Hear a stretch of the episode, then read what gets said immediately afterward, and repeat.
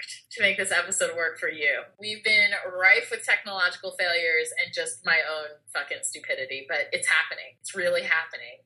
Um, and this week, we are doing the science of Slash, which is a topic that we have always wanted to look into, but MK and I are definitely too dumb to do.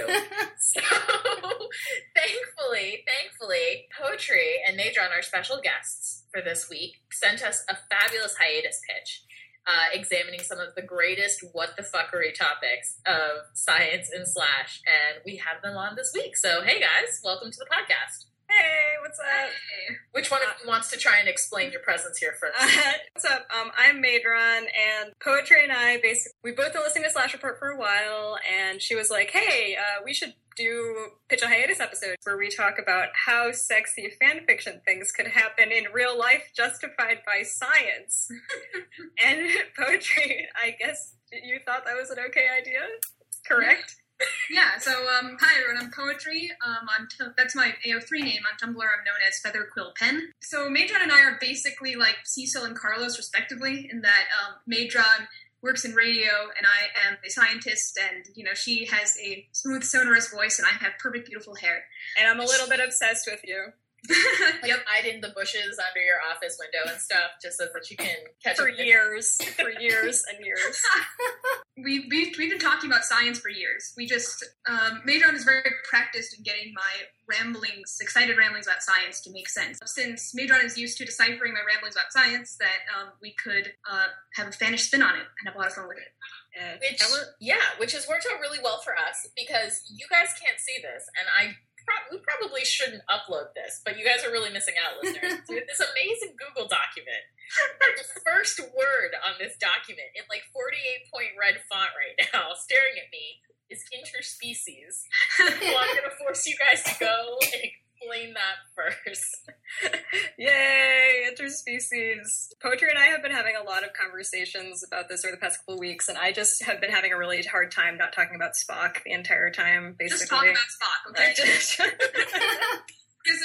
well, because I mean, basically, he's like, well, like Kirk and Spock are like the foundational interspecies relationship. It's like, true. it's like, it's kind of like where it all comes from in the first place, and it's kind of weird because, like, you know, Vulcans aren't actually that different from humans, and I think like I think as we discussed uh, in our first attempt, like in the Star Trek universe, like I think in universe it's canonical that like all humanoid life form came from like panspermia distribution. So like that we'll say this again because I'm happy to be dumb pervert the same way that I was in the first attempt of recording this.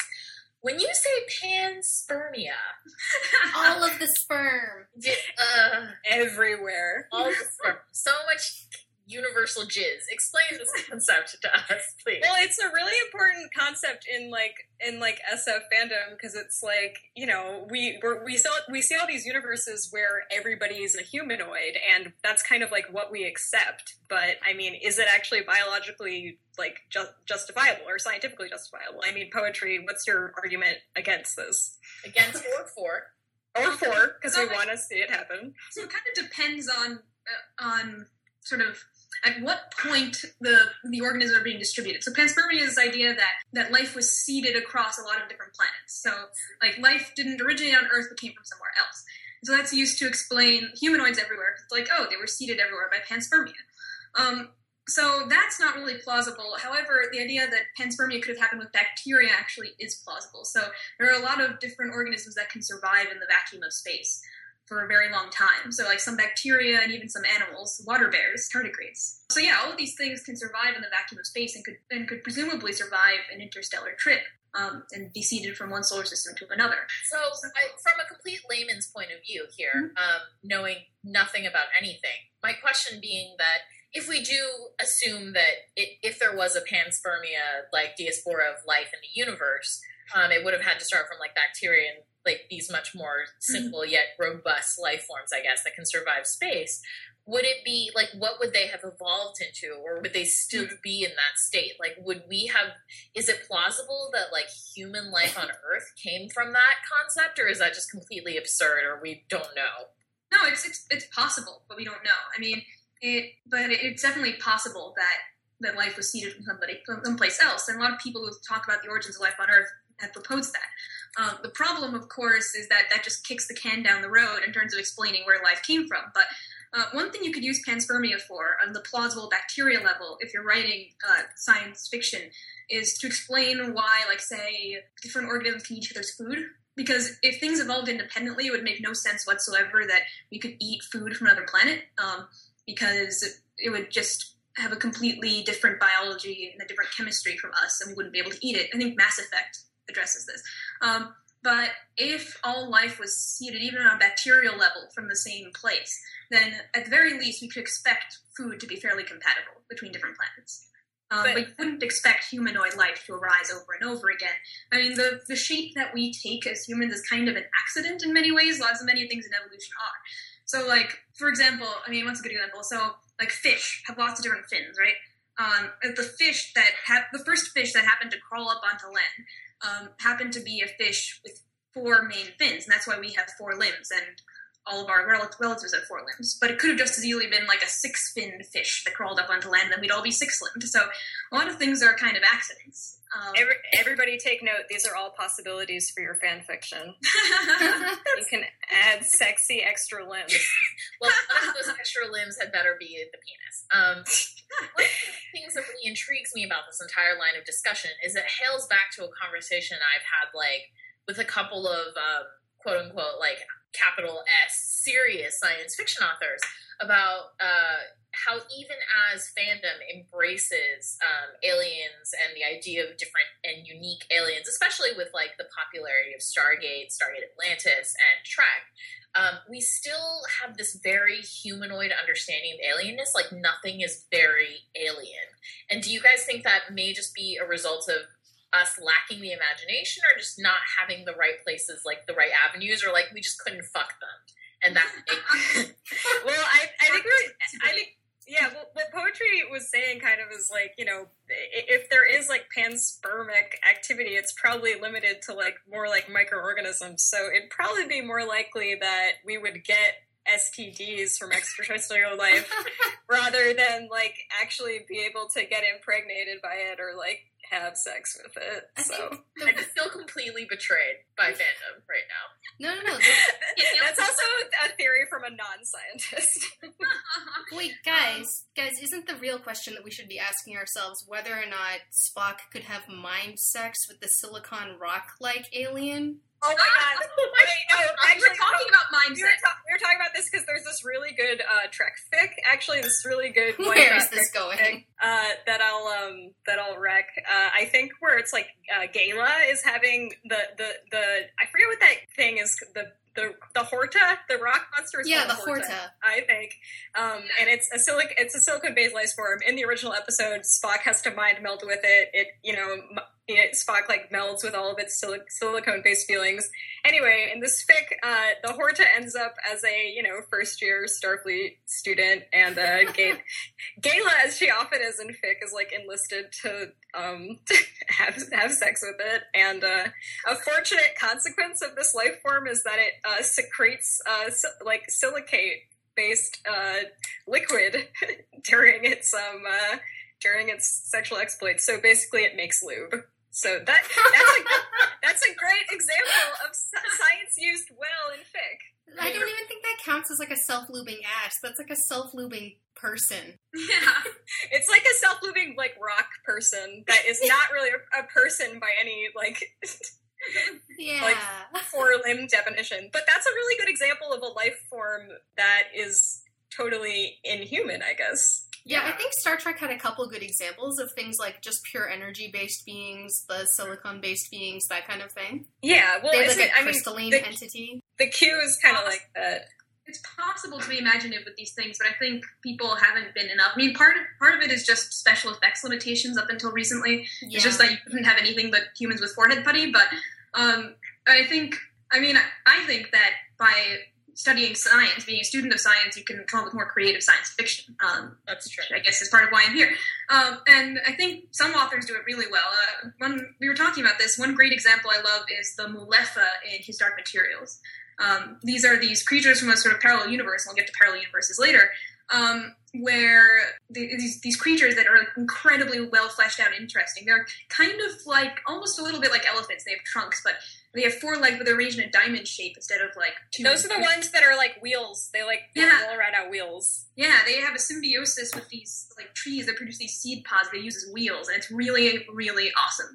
So that's like a great example of someone being truly imaginative with aliens. Nice. Should we move Yeah. on to the next one? Um, Yeah, sure. well, I mean, like my closing thought on this is just from a purely like writer's point of view. The im- immediate thought I have when it comes to like these really imaginative and sort of like blow your mind conceptions of alien life forms is that it creates this real difficulty in how to because uh, every story is reliant upon interactions, right? So you have to sit there and it just re- becomes like a real sort of puzzle as to how you write these interactions because you don't necessarily just want it to be like person X and person Y roll up into this like weird place. Look at all this like fucked up shit that's happening here. you could, but it's like actually quite hard to like build a plot around look at all this fucked up shit. Like I know I've tried. like that's but it, I do love that because it I always approach every story as like a challenge accepted moment and I feel like there's going to be a situation now where we're going to be like fuck this noise someone is going to have a romantic relationship with like a bacteria Because someone's done it and now it needs to happen because why? I mean, Amazing. I, I have a lot of optimism about the ability to write these things because uh, my major fandom, my small fandom, as mentioned before, is Animorphs. And Animorphs has like three canonical interspecies romances, and in, and in two of the cases, the two individuals involved are really, really different. And yet it still works out. So I come from a background where I really believe you can write this well. excellent Yay! True interspecies love. Yay. but we always have to pull back and like do a truth about cats and dogs thing here and say like love your pets but don't love your right like that's not what we're advocating here bros Okay, god damn it. I keep on writing the line. I feel like the last time I kept on writing the line between like bestiality. I'll try. I'll try not to do it this time. well i mean th- this gets us into this whole like sh- like dying shit spiral of like what is the definition of consent Not what this podcast is about. Yeah, like we can't go there, or else I'm going to start talking about how like bestiality was only outlawed in Washington State, like when I was in college, and I know about this because I work I worked in a news gathering capacity at that point, um, and it was like the only article that we were passing between us Oh was this dude who died from massive internal hemorrhaging from making sweet love to a horse, and like Why? I why I don't know why do people own cats, Emily? None of these things make sense to me. But When like, I when I say true interspecies love, I I just am thinking of like Kirk and Spock. I'm not thinking of horses. Well, you It's- were before. That's probably what it sounds like to the rest of the world. It's, So that's you know what that's okay. We have a sympathetic audience of weirdos, and uh, somehow this is going to work out for everybody. We have to move on. Yeah. we have to move on. Although this next talk is topic is not going to be that much better. Um, Here. which is a thing that, of course, like given the popularity of uh, New Trek as well as the recent upsurge in terms of Alpha Omega Fic is big in everyone's mind, like a knot. Um, Pon farr slash Thanks for that. nicely nicely done. That's right. That's right. I'm slick as hell. Oh god! Oh. Why? Part of our original plan silicon-based life form. Guys, I didn't know what knotting was until like a month ago, and part of our original plan was poetry was going to tell me on air, but then we then we didn't do that. How did you not know what knotting was until recently? Perfect. I don't know because I'm a strange baby. I feel like I found every person on the internet who didn't know and already tore through. A glorious moment. It was it was it was a good one. It was a good first time. Yeah, I bet it was. Yes. All right, guys. Pon farr, heats, mating, chop chop. Oh, well, okay, first I'll, I'll throw it to Madron. What do you think appeals to people about this? Oh my god! I mean, I, I feel like you. I like it. I feel like I've wrecked some like Trek fics to you that you haven't liked. So I feel like I probably. I, pr- I feel like I probably like this more than you do. Is that like a safe assumption to make? Yeah, yeah. um, I don't know. I mean, I just I I guess that I just have like you know like a true love thing. You know, it's kind of that's kind of the, a big part of it for me. This is embarrassing to talk about. no, it's not. You know, but you're in good company because I believe in love at first sight, so we can be embarrassing together. I mean, it's just it's it's such an enduring thing, as you were just saying. Like, I mean, this is th- this is part of the the big drive of like you know Kirk Spock, which is like a big foundational thing for fandom, I think, and like a lot of a lot of other stuff has branched off of it, and I obviously can't blame like everything on that, but you know, You can try. Make a real good effort. Right. Um. So, I mean, from my point of view, it's kind of funny that that you like heats and Pon farr and stuff because of true love, because the because like heats and this sort of thing are actually associated with extreme promiscuity. Um, yeah.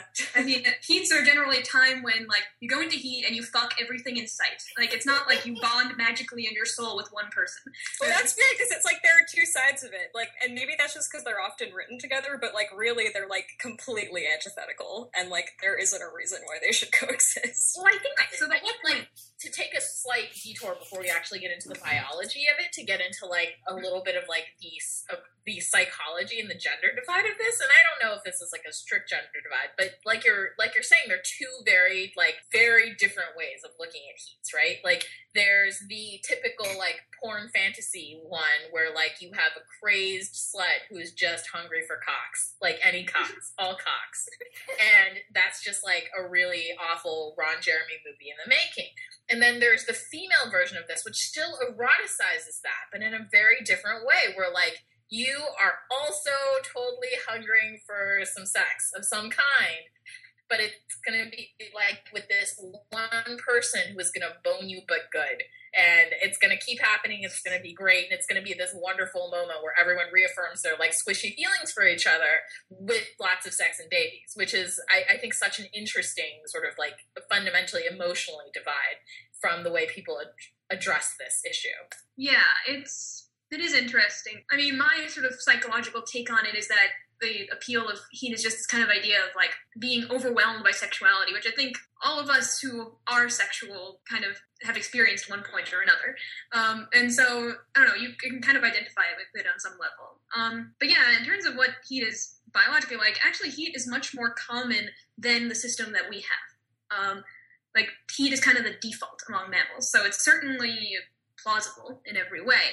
Um, but yeah, as I've said, it's mostly associated with promiscuity. So what'll happen is when when a female goes into heat, um, she advertises. I mean, like heat is basically just when when your ovaries release an egg, and so the female basically just advertising to every male in the air, like, "Hey, look, like I have an egg that's just ready to be fertilized," and so they try to make as big a deal of it as possible.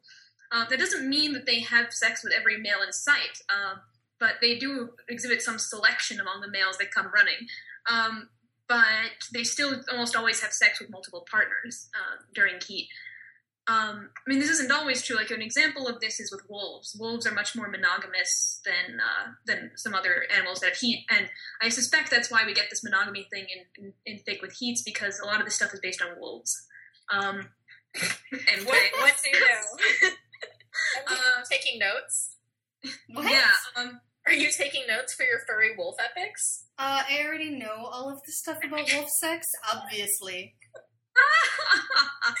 yeah. Poetry and I have decided that we're also going to try to like branch out and create like another a new horrible slash trope based on like horrible things from biology. Okay. I.e. when like i.e. when like female hyenas give birth through their penises. Poetry. Can you Yep, explain? yep. Well, that's more of an MPreg thing, but uh, the, but but yeah, uh, we were we were thinking we have to invent a hyena verse because um, hyenas, both males and females, have a penis and a scrotum. Um, now, only the males have testes and the ability to make sperm, but basically, like females and males, like the the male like kind of just sticks his dick into her dick. Um, oh my god, this is like ultimate animal docking. I That's really like docking is my least favorite trope. That is so gross.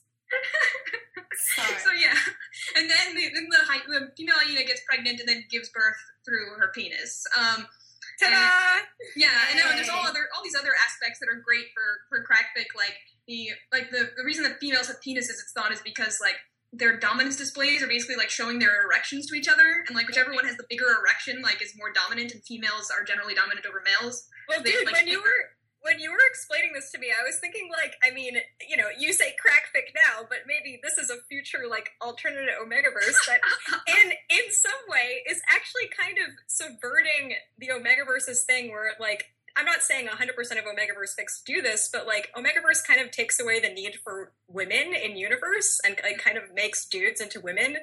And Hyenaverse, like, you know, it kind of takes away the need for dudes because the ladies have dicks that they're birthing through. Can I just say though? I think that horrifyingly, this depends on which fandom that you're in, in terms of whether or not Omegaverse erases women. Because I obviously, guys, I'm still doing this for all of us. I'm still tracking the Glee kink meme. wait, wait, can, can we know? Is that where Bugcock came from? Yes. Oh Um, my god. we I have not gone so like my devotion to this is not so deep that I've like gone through and read them the way that I read the SPN kink meme. But like there is a lot of something called girl peen on the Glee kink meme. So like that Hyenaverse shit is already there. And if you guys want to see this like awful goddamn like penis bird thing, this is like the weak spot in the fabric of fandom. Wait, but do, do they actually give birth through their girl peens? I don't think that they give birth through their girl peens. I think that they fuck boy pussies with their girl. Wait, what? Glee is, very that, complicated. Is that Slash?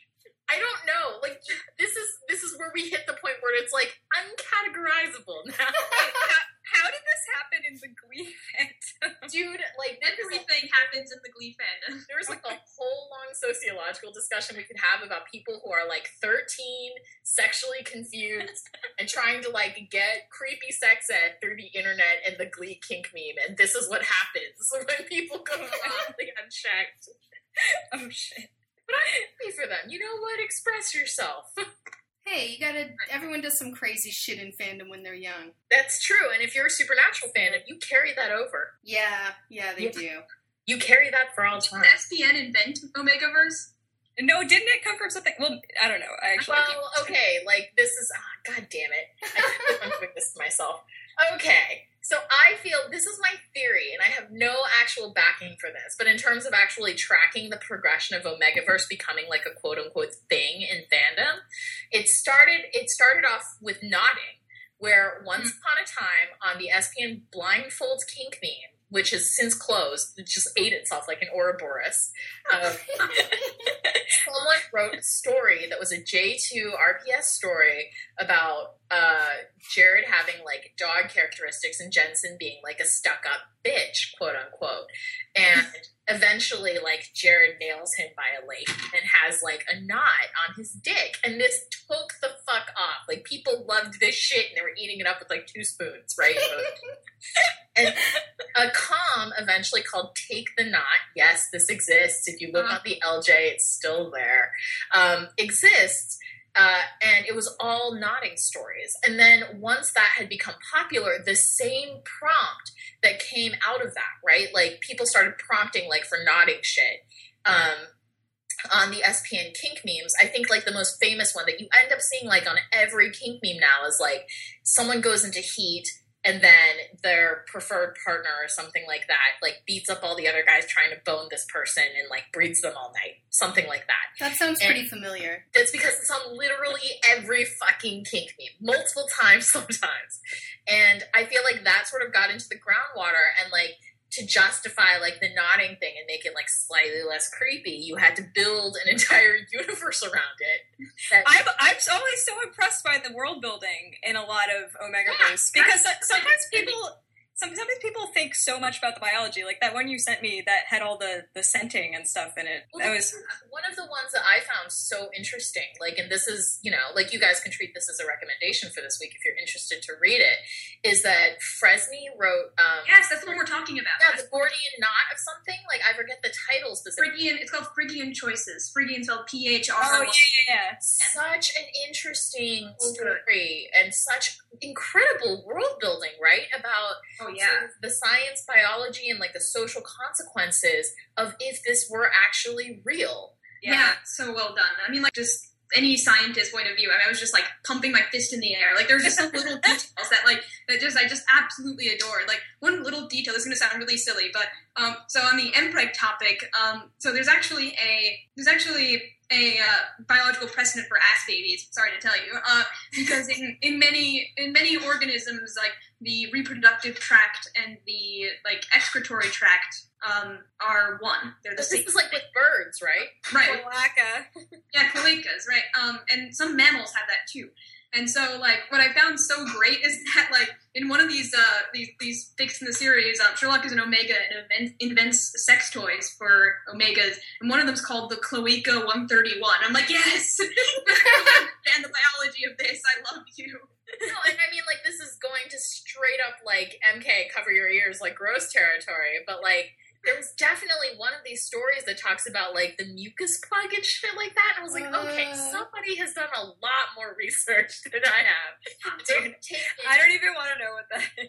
well, they've taken, um, they've taken, like, fucking shitty, insatisfying, like, alpha omega fic to a completely different level. And now, like, it's no longer like when I read when I it used to be like a year ago or two years ago when I saw Alpha Omega Fic, like I knew exactly what you were getting into. You were getting into some sort of like weird id DX power play thing, and like it was mostly a justification for like having cum kink and all this other crap. And now you have the possibility of like stepping into a story like that Fresney one where it's like so interesting and well thought out and like you want to examine gender dynamics if you remove them from gender right and it's such it's such an interesting construct now Yeah, absolutely. Um, and so, and so I think there's a lot that can be done there. I feel like the directions and I actually wrote this whole thing in our Google Doc about how you can get creative with the Megaverse. So, um, so okay, so I have a few thoughts about that. So first off, it needs way more het and fem slash, um, like way way more.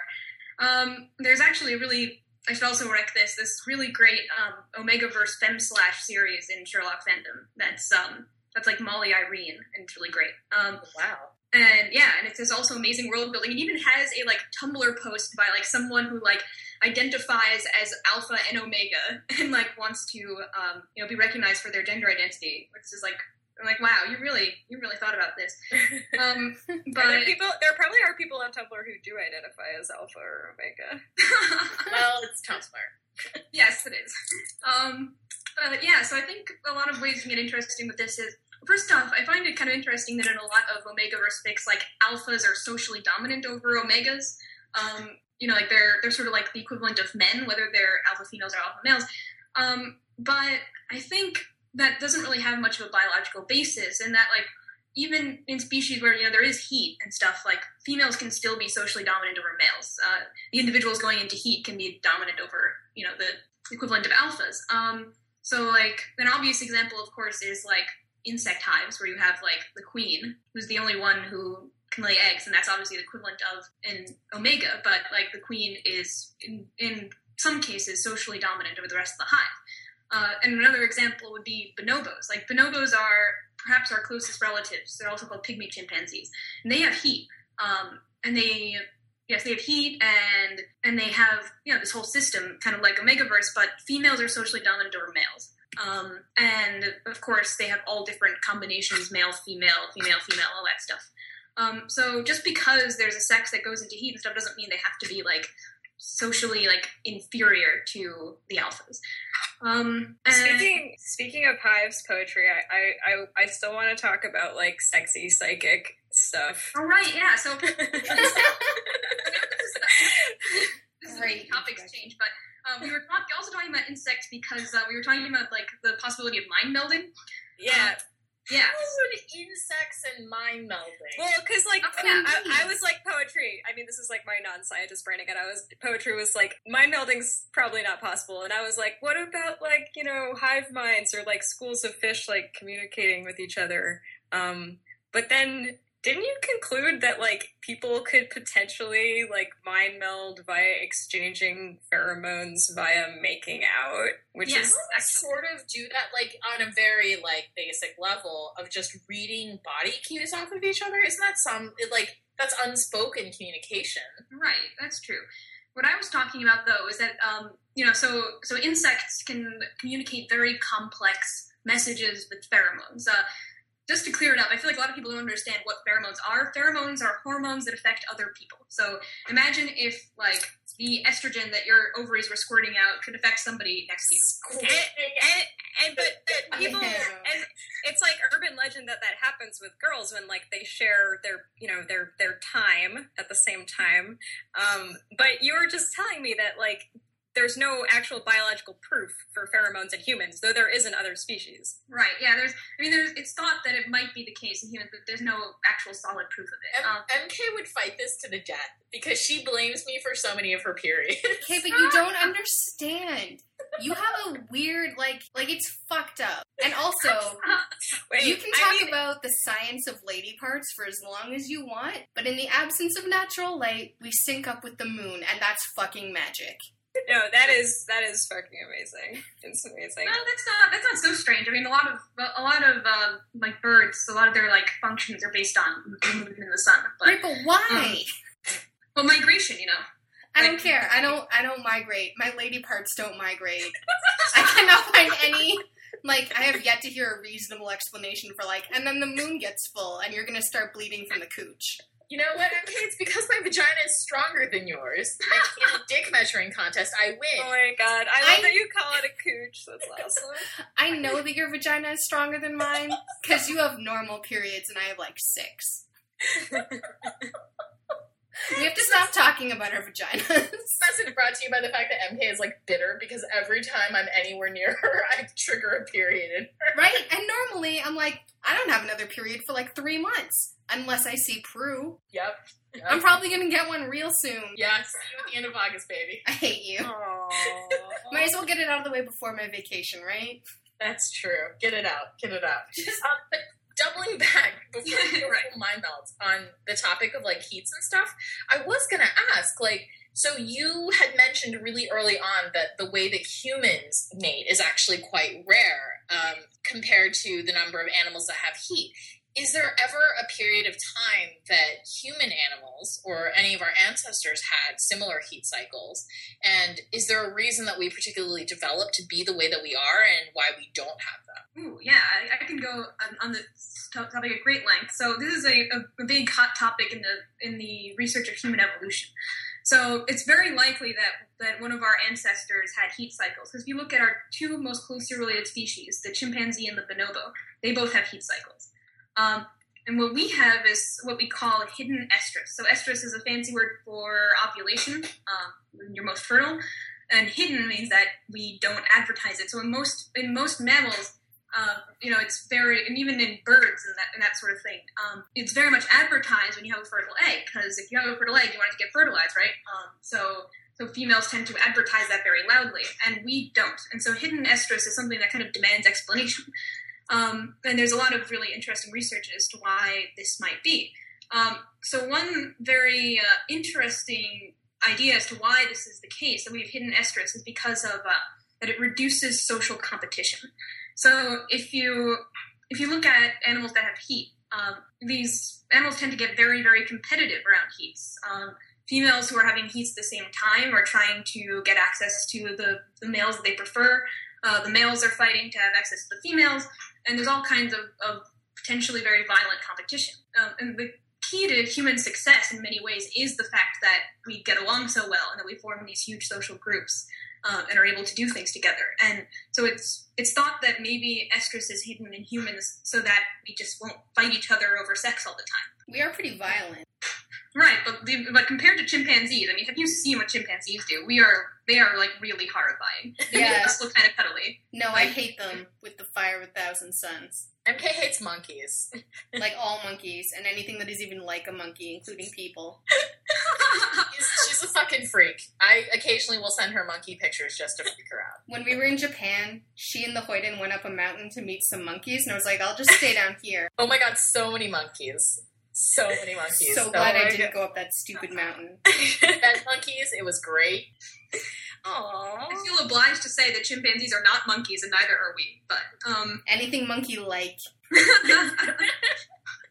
This is where your deep personal loathing comes from. Alright, sorry. Circling back to the mind meld. right. So mind melt. So the reason that insects came up is that insects, uh, unlike us, are able to communicate very complex messages using pheromones. Um, and and the one way that they that they pass pheromones one to another is by something called trophallaxis, which is just a fancy word for spitting in each other's mouths. And what is Aw. spitting in each other's mouths other than kissing, right? Um, That is not the kissing. It's like spitting into somebody else's pretty much kissing. but you swap saliva is the point. Yeah, but not like not like intentional shit. Like I'm not a spittoon. Like Whoa, please, crew. listening to this for sex advice. Do not Oh no. do not use that as a template. I don't think All you you- can go around All you judging Glee people's kink sex memers lives. looking for insect sex advice. Yeah. So first of all, no spitting into your partner's mouth, and also use way less tongue than what you're doing right now. I don't know how much you're using, but it's probably too much. Continue. exchange pheromones via saliva, and you can exchange saliva via kissing. So you could totally um, have quite complex stuff communicated um, using pheromones in that way. Um, Well, maybe like I, don't we also only use like ten percent of our brain or something? No, So- that is not true. That is a total lie. okay, okay, but in, in my fantasy, when you're making out with someone, could you potentially like be communicating way more information than either of you could process? Therefore, when you're making out with like a Vulcan, for instance, that has really complex, like you know, they have more uh, intense, like you know, use of their mind or whatever, maybe you could have a mind meld. I mean, there's only so much information that pheromones can communicate. I mean, it's. I mean, there's definitely some things that it can communicate. Like it can. It can communicate like social status, like who their family is, how they're feeling. Um, Oh my all god. Wait. Wait, you know what I really want? A fic where What? people can smell that Spock is a princess.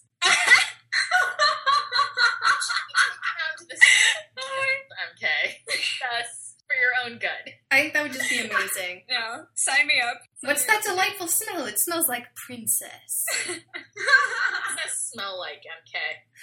Like sugar and spice and all things nice, and then a sense of duty. Oh I think the most plausible scenario for mind meld though is actually just cyborgs. Like if you could, I mean, we already have like MRIs that can pretty much read what you're thinking. Um, and so if we had some kind of chip in your brain that could read what you're thinking, and then someone else's chip in their brain that can you can like beam that information to, then that would be the most plausible thing actually. So that's like the whole premise of BSG then. Um, not exactly, but kind of. But that's like basically what happens with Gaius. I guess so. Horribly. Basically, mind meld is in theory possible in the future as if we set up brains like distributed computing. When your MRI becomes like a sexy anthropomorphized MRI that you can make out with. Good. Yeah. Robots cannot give informed consent. Oh, I'm just saying that now. good good point. Good point. Good point. yes, good point. Everyone leave them alone. Robots alone. They just want to fulfill their function, not touch your penis. oh man, you know what we should get around to because Prue loves it a lot? Gender swap. I love Yay! Let's talk about gender swap. I could talk about gender swap all goddamn day. Yes. Well, this is like one of the more feasible things on our list, right? right, yeah. Well, I mean, this one, I mean, this isn't really referring to verses where someone's born a woman from the beginning, because that's not, you know, that's not anything sci-fi. That's just, you know, some people are are women, some people aren't. Um, but we were talking about like some the scenario where someone changes from one to another. Yes. Um, yeah, and that's and that happens a lot in uh, in the animal kingdom for sure. I mean, um, there's so what we would call animals that are able to switch from one sex to another are sequential hermaphrodites. So most most people think of when they think of hermaphrodites, they think of something that's male and female at the same time. But you can also be a sequential hermaphrodite, which means that you switch from one to the other. Um, so, like a great example of this is um, is that clownfish are sequential hermaphrodites, and in Finding Nemo, what should have happened when Nemo's mom died is that Nemo's dad should have turned into his mom, um, because that's what clownfish do. Uh, when when the female on the group dies, the ma- one of the males turns into a female. So, um, So that's what should be happening in like gender swaps fic some of the time is like when a when a woman becomes absent, like a dude has to turn into a lady. Wow, this could turn. This could be like a really hilariously bleak SPN commentary about like how every time they kill off a female character, another male character has to become a lady and then immediately die. Wait, did that actually? That's too smart for I know, SPN. but I know exactly what you're talking about because if there's one thing that people outside of SPN fandom know. It's that no lady character survives. No lady um, character survives. Oh. Yep. But yeah, so it's it's it's definitely something that can happen. So you can have like an alien who either like yeah has to become a female under certain circumstances if males are absent, or can just freely switch between the two. There's definitely animals that can do that. There's even some animals that can like they can sort of like switch between being one, the other, or both. So there's all kinds of shenanigans. Or uh, like they become a different sex during mating, like in Left Hand of Darkness. Oh yeah, Yes, I loved that book. That was the only Ursula K. Le Guin thing I ever liked. Oh, I'm gonna fight you. I love Ursula K. Le Guin. Like Yeah. well, except, everything except Earthsea. Anyway, um, It, it didn't resonate with me, but that one book really was fabulous to me. I loved it. It was such Well, it's like a really rare depiction in like a pretty famous book of a really intense alternate kind of gender scenario. Yeah, absolutely. It was really intriguing. I think I read that probably when I was like 16 or 17, and it's had like a resonant effect on me ever since, obviously. Now I really want to rec this amazing uh, Left Hand of Darkness fan fiction that like made me cry and was amazing. Um, Good. You should definitely you should definitely toss that in at the end. yeah, I will. I have a I have a whole another Google Doc full of links. So Good. amazing. um. Oh, so what next? Um, Oh, so I, you know, we have to since we've addressed gender swap. Uh, why don't we do this? Is I'm I'm making this the executive decision to do this one because your write up on how plausible it is is funny to me. Knotting. Oh God. oh right, knotting. Yeah. So we kind of we yeah. So that happens. Like that's pretty much all pretty much all male canines do it. It's um and yeah. So like they Oh wait, you know what? Before we go any further, MK, I'm putting you on the spot here. Why does it appeal to people? Oh, you know what? I think it's part size kink and part like a marking kink. Weirdly, even though it doesn't leave a bruise, Right. it's like like if you can combine marking with scent, because you know they in most of the ones I read, it's werewolves, obviously, mm. uh, and it's like you can smell yourself on that person even after they've showered or cleaned or whatever. And I know that this is not why it works biologically, but because it's keeping the semen in. as they always get really excited about. So like size kink plus like I was in you. That level All of right, I creepiness. guess that. I, I was kind of mystified by that, so thanks. Um, but yeah, so I find it funny that the kind of justification given in, in fic for knotting is that it keeps the it keeps the the ejaculate in uh, and increases the chance of fertilization. But I did some research on this. It was a very strange period of research, I'll tell you. Um, and uh, I, I can even give references at the end of this. I actually have all of the scientific references for all the facts that I've given so far. I am Good. Good. sensitive to that point. Um, but because I didn't want to say anything that was wrong. So anyway, um, so with with knotting, uh, so what it actually is for, what it's most likely for, is that you know when when a male knocks a female, they're tied together. I mean, they can't separate. So the real reason why knotting happens, or at least that's what scientists currently think, is to prevent the female from running off and screwing somebody else. Um, so this whole thing of like the deep soul bond thing with knotting of like I want to be with you and only you. I mean that's the exact opposite of what knotting is for. so um, it's to prevent you from running off and screwing somebody else. Crushing dreams poetry. Yes, I love that. Yep, yep. So. Now I'm gonna need like I'm gonna need like okay, I'm gonna need an entire raft of ladies, probably all on sock accounts, writing some great filth on kink memes about how you have to knot someone to keep them from running off and being a slag with everybody else in town. From me, fandom. I need these things. You can do this in like eight fandoms. I'm easy. Come on. Easy. Good. Good. That's Um, really intriguing. I never thought about that before, but that makes perfect sense. yeah. Um, monogamy is very, very rare in uh, in the animal kingdom. So it's hardly any surprise. Sorry, moving on from those topics, um, we obviously need to talk about another one of my favorite topics to the point where it's like basically parody and is on our TV tropes page. M. Preg and its companion F. Preg. Yeah, I felt I had to add F Preg just because I actually read Fem Slash, um, and it's nice to have the flip side of things. Um, so, uh, Madron, do you have any thoughts to add about why you think this trope is popular or anything? I thought I Dude, contextualizes things. I don't know. I don't actually read a ton of Mpreg, which is funny because like I took journals from when I was like 13 the other day, and it was like I just read some really awesome Mpreg, and I was like, dude, when have I ever read Mpreg? So I don't know. Can we? Maybe at some maybe at some point in my life. I don't know. I mean, I think it's kind of like it, it, it's. I don't know. It's part of the whole thing of kind of, I guess, casting the female, you know, war, raised world experience onto male characters. I don't really know. I think I, I don't. I think that's a huge part of it. I, I do believe that that's a huge part of it. But I also feel like it, the way that we conceptualize like um, monogamous couples and like successful romances is we've always been programmed the happily ever after involves like two people, their castle, and their eventual babies. And I feel like that is still on some level like narratively we like having that. I have a question. Okay. I Did you know. raise your hand, MK? No. Shut up. um, when people tag something FPreg, are they just talking about like standard lady is prego, or are they talking about something else? Uh, they're generally talking about a woman getting another woman pregnant. What? Yep. Okay. See, I don't think I've ever like seen that tag on anything I've been reading, but I've seen it on things that I haven't been reading. So I'm like, mm, I don't know about that. And I was always so curious, and I'm still curious and confused.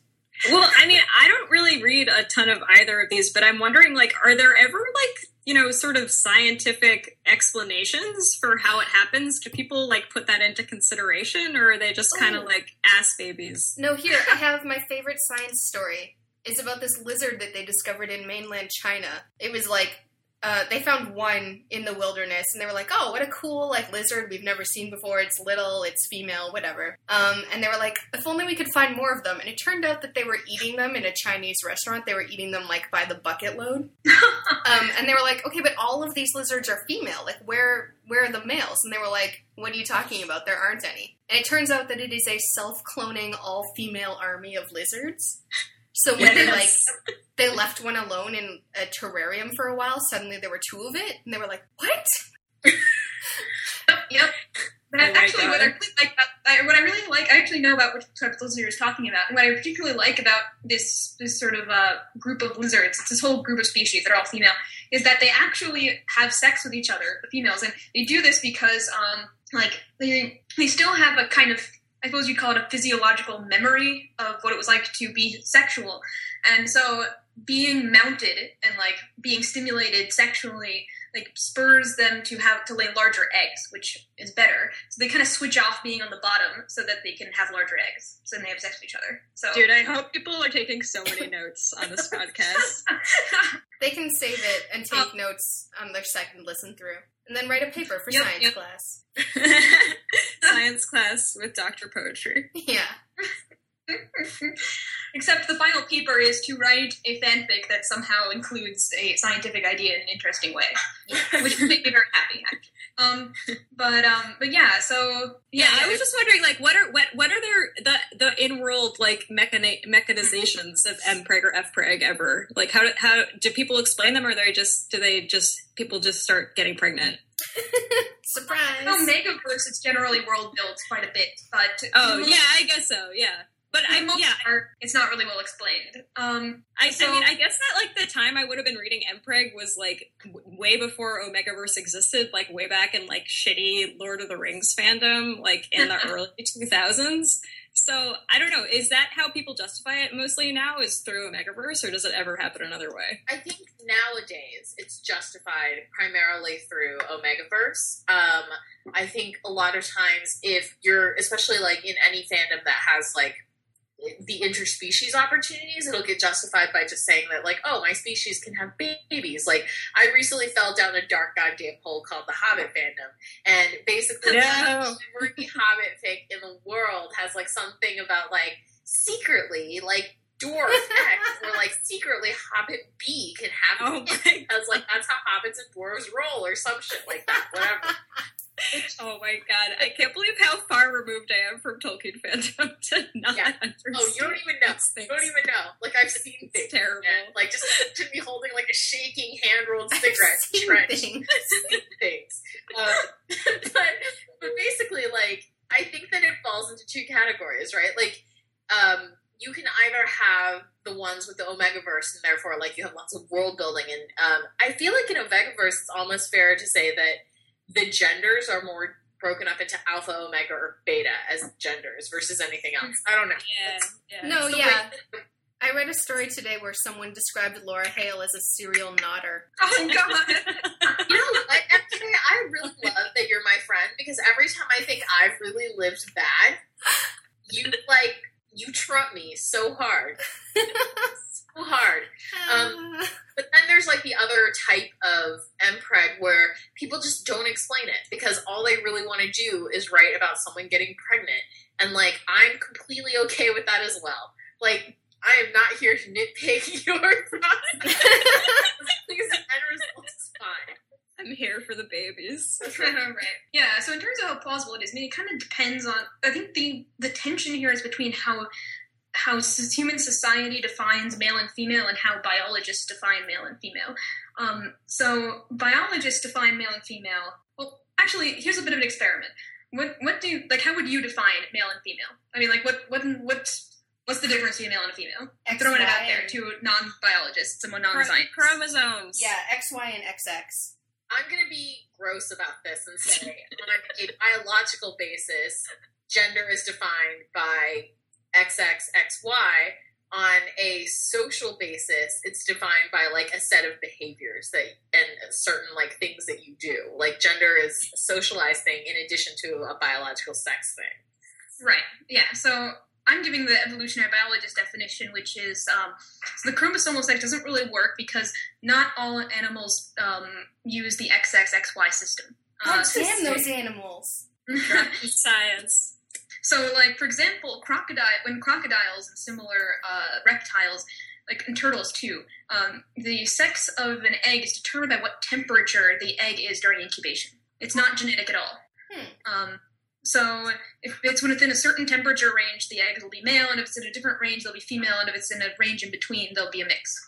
It's too bad they So can't they have the with same chickens. chromosomes as Jeanette. Right. So there's no chromosomal difference between males and females in these reptiles. Just a temperature difference in the egg. So so chromosomal sex. I mean that doesn't really work universally. So the universal definition of male and female that applies to all males and all females, even in plants. Um, Wait, there are Is this- plants? there are male and female plants. Yeah, totally. My sister We can have a- identify male and We have another female good Star. Trek reference for that one.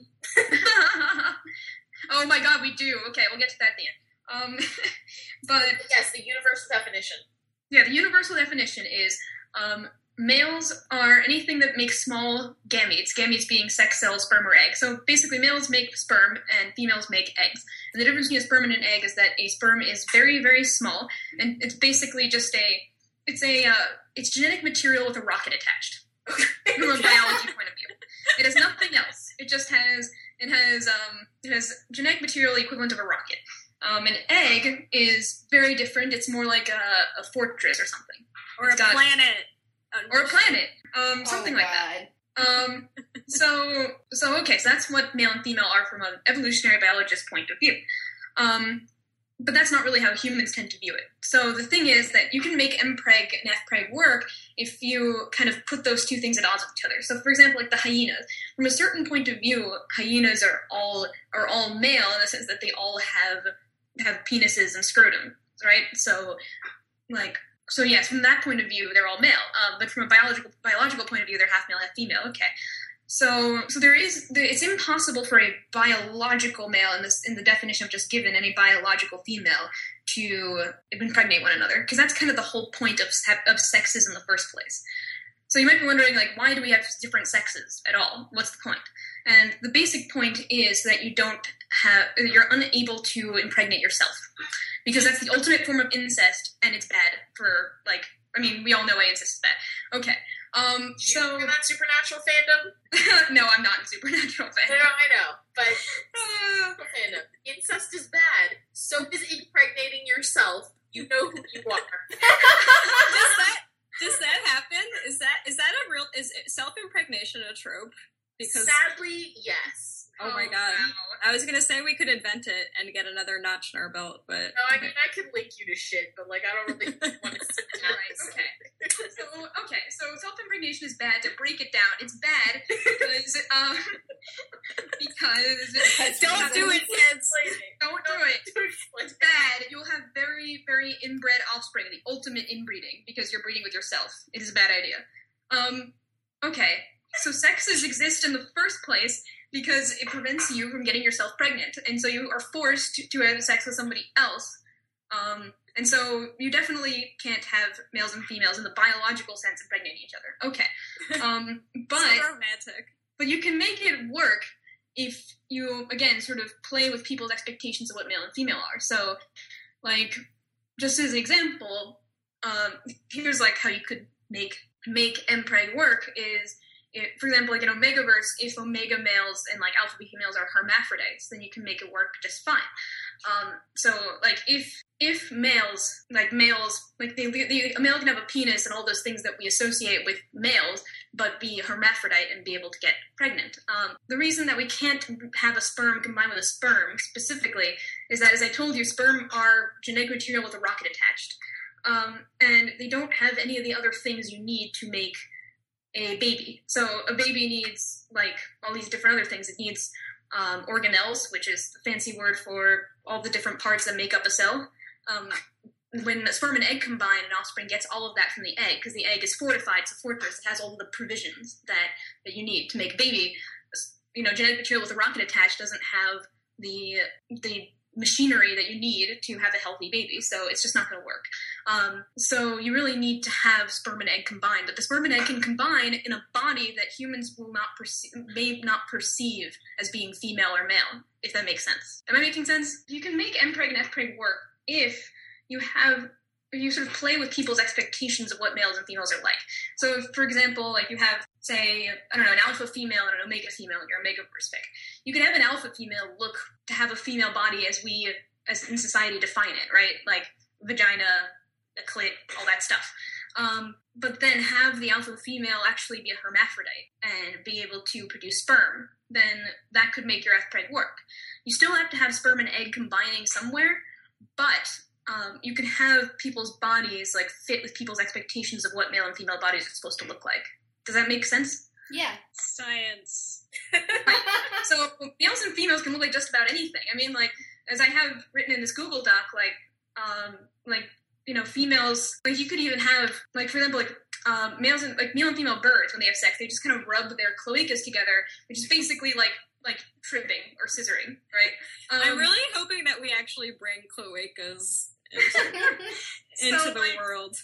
So like you could just have like your alpha female who's a hermaphrodite and an omega female like scissor and like get pregnant. Like that that would like work based on some biological principles that exist. Boom, Just- pregnant. Just like that. All right, that. fandom, get on that. yeah. So I think it's kind of interesting the way that like what we define as male and female doesn't always outwardly look like male and female as we think of it. Like a great example being seahorses, right? Like you could think of that as Mpreg, though it's a female impregnating a male. Um, and yeah, they're the o- it's- they're the OGs. That's the that's the real Mpreg right there. Yeah, I was gonna say, as long as a male carries the baby, I think that's Mpreg. All right then, yeah, exactly. So you're playing with people's expectations. Like Kindergarten Cop is Mpreg. No, not Kindergarten Cop. What's that other Schwarzenegger movie? with The Oh, uh, uh, oh, oh, damn. Junior? Junior. Mr. Mo- Mr. Mo- no, yeah, Junior. Yeah, it's called Junior. How That's did I know that? Junior. Ugh, awful. Hate my life. Um, what was I going to say? Okay, good. We've we've now we've now figured out a way to do this and given everyone an assignment to go write scissoring mpreg. Um, Impreg, actually. you're correct. Uh, My apologies. We've given everyone an assignment to go write scissoring fpreg. Um, so the other topic we wanted to cover before we get into the physics portion of today is de aging. Oh, we're not going to do wing fic? Okay, that's fine. Um, so, yeah, so de-aging. Um, What I have written on the G doc is stem cells question mark maybe. I don't know. Right. See, I don't know of any, and obviously I'm a layman, so I don't know this. Um, I don't know of much actual like scientific basis for actually getting younger. But there has been rec- there have been recent cases in the news about people who are aging much more slowly than they should be. Yeah, there's like babies who stay babies forever. Like that's like a horrible like TLC, not horrible, but you know, just like Yeah, sad really TLC thing. No, sort wait, I- thing where someone should be like 30, but they still look like they're a toddler. Or something Yeah, like that. Wait. yeah. Prue, you'll know this. Remember, there's a QI episode where Stephen Fry tells us that there's like it's either all jellyfish or just some jellyfish are basically like I'm old. Guess what? Starting from zero, and then they like turn Yes, back into true. a baby. That's true. Um, they're called uh, they're called immortal jellyfish. Yeah, Um, yeah, they're very. Those are interesting. So, um, like, hmm. So I mean, that's not exactly de aging so much as they kind of just go through cycles. Like they're almost like phoenix, like a phoenix. You know, they go through cycles of being young and old. Um, which is, I guess, you could make that as a de aging thing. But what the immortal jellyfish basically do. Uh, I'm glad I read an article about this recently because I didn't research it before going on this podcast, but I happened to have read an article about it recently. There was one in New York Times Magazine, I think. But anyway, um, but yeah, immortal jellyfish. What they do is uh, when they get old, they go into this um, this kind of spore state. So a lot of animals, like if they're put in really tough circumstances, like the Akimos base, as I mentioned with panspermia, they revert to the spore form. So it's like this really like tough, dried up form that's almost like a seed, I guess. It's like a seed, and then when it gets exposed to good conditions again, it can kind of blossom back into its young and healthy self. Well, yeah, isn't that like fungal colonies kind of like all being sort of both like interconnected and kind of immortal in some ways because they're like giant and live under rainforests? It's not exactly like that because this is like this can be one organism. Like fungus colonies are like groups of organisms, right? Um, but yeah, so I think you can definitely have that with jellyfish. It's kind of tough to do with um, with with humans or humanoids because basically the problem is that like the immortal jellyfish are basically able to turn cells back into stem cells. And the problem with with humans and our relatives is that um, when you try to get stem cells to work or de aging to work, um, you basically end up with cancer, out of control cancer, uh, Oh, because good. stem cells are like really intense dividers, right? Like they can they can divide very fast because they're found mostly in babies and embryos. And the problem with trying to de-age anything is that and put it back in this sort of stem cell protoplasmic state is that you're like basically exposing a person to huge cancer risk. Oh my god, you could write like a really horrible, sad de aging Prue fic is taking notes way. right now. Um, can I just say this is awful, and I really hope people who had strong feelings about conflicts of interest in visiting hours aren't listening to this. But this played a huge part in the unfinished and never will be finished third part of that series. Good job. Now you've made everybody sad. But yeah, I think the real problem with with de aging or the the issue is fundamentally that um, you're fighting entropy. So like what aging is, uh, what aging really is, is just like being on fire extremely slowly. Good. This is really true. So like if, aging is just like the you know you're made up of carbon molecules, just like the wood in a fire is made of carbon molecules, and you know they're just slowly being oxidized, just like uh, the carbon molecule little log get oxidized as it burns. So it's just like being on fire like extremely slowly, and you can't like reverse a fire, and so it's very hard to reverse aging accordingly. We're all just raging against entropy, sadly. Yay. This So got it's kind of depressing, but Yeah. um, makes um, approaching 30 even more fun for me, guys. Thanks. For- I'm just going to imagine myself slowly on fire. the only actual, the real plausible way to do de-aging is essentially to do something really unethical with a clone and a brain transplant, as I as I put it in the Google Doc. Um, or Krang. Krang. or what? Krang from the Ninja Turtles. He's a brain in a jar. You could just Oh, transplant right, him into yeah. a new body. yep, yep. For a minute, you were so alone there, MK. I know. I was like, God, how does nobody know the Ninja Turtles? What's wrong with this world? Just need a bit of stuff. all right, that's good to know. So, all right, that brings us to the end of the biological questions. So I can't make any more sperm jokes after this. Oh, which I'm I'm sure sure you- you'll find a way. I'm sure Always a find I'm going to keep trying. I hope not to disappoint. But um, now we get to move on to the part that I was really intrigued by parallel universes. Mm. Huge fandom trope, huge sci fi trope in general. How plausible is this? Right. Um. So we really don't know for sure whether there are parallel, universes, but it's possible. So you know, this is one of those things where it hasn't hasn't been proven or disproven. Theoretically, so here's how physics works. Just to give you a bit of background. So how physics works is, in, in general, the theoretical physicists come up with all these equations that explain the universe, and then the then other physicists go out and try to see if the world actually fits these equations. And if it does, it's great. And if it doesn't, they go back to the theoretical physicists and say, your equations are wrong, fix them. Uh, so we're at the stage where the theoretical physicists' equations about describing the universe or the multiverse, I guess, as it were, um, definitely uh, include parallel universes. But the other physicists haven't gone out to check whether they're actually real or not. So, but they can't. in in theory, uh, or according to the equations, they they could work. So the so to explain the kind of form that parallel universes take, uh, there's a couple of ways to look at it, or a couple of levels. This is where I have to use a lot of metaphors because physics, physics is kind of hard to make concrete. So, um, so the way I put it when I was talking to Maid Brown earlier, uh, Make them, make them sexy metaphors poetry. You can do it. well, the way I put it was that I I, I, I said, um, imagine imagine Sims. So you're making a sim, right? And you know how like you have all those different personality traits and stuff you can put points into, right? Did no one play The Sims? Uh, no, but I've played role playing games. So RPGs. Okay, fine. So you imagine you just have an RPG character of some sort. Okay, and you have um, you have these stats, and you can put different amount of points in each stat, right? Um, and so one level of parallel universe is that you can imagine that every possible combination of stats to make an RPG character exists somewhere. And the equivalent of these RPG character stats in universes are things like, for example, uh, the strength of gravity, right? That could that could be different from universe to universe.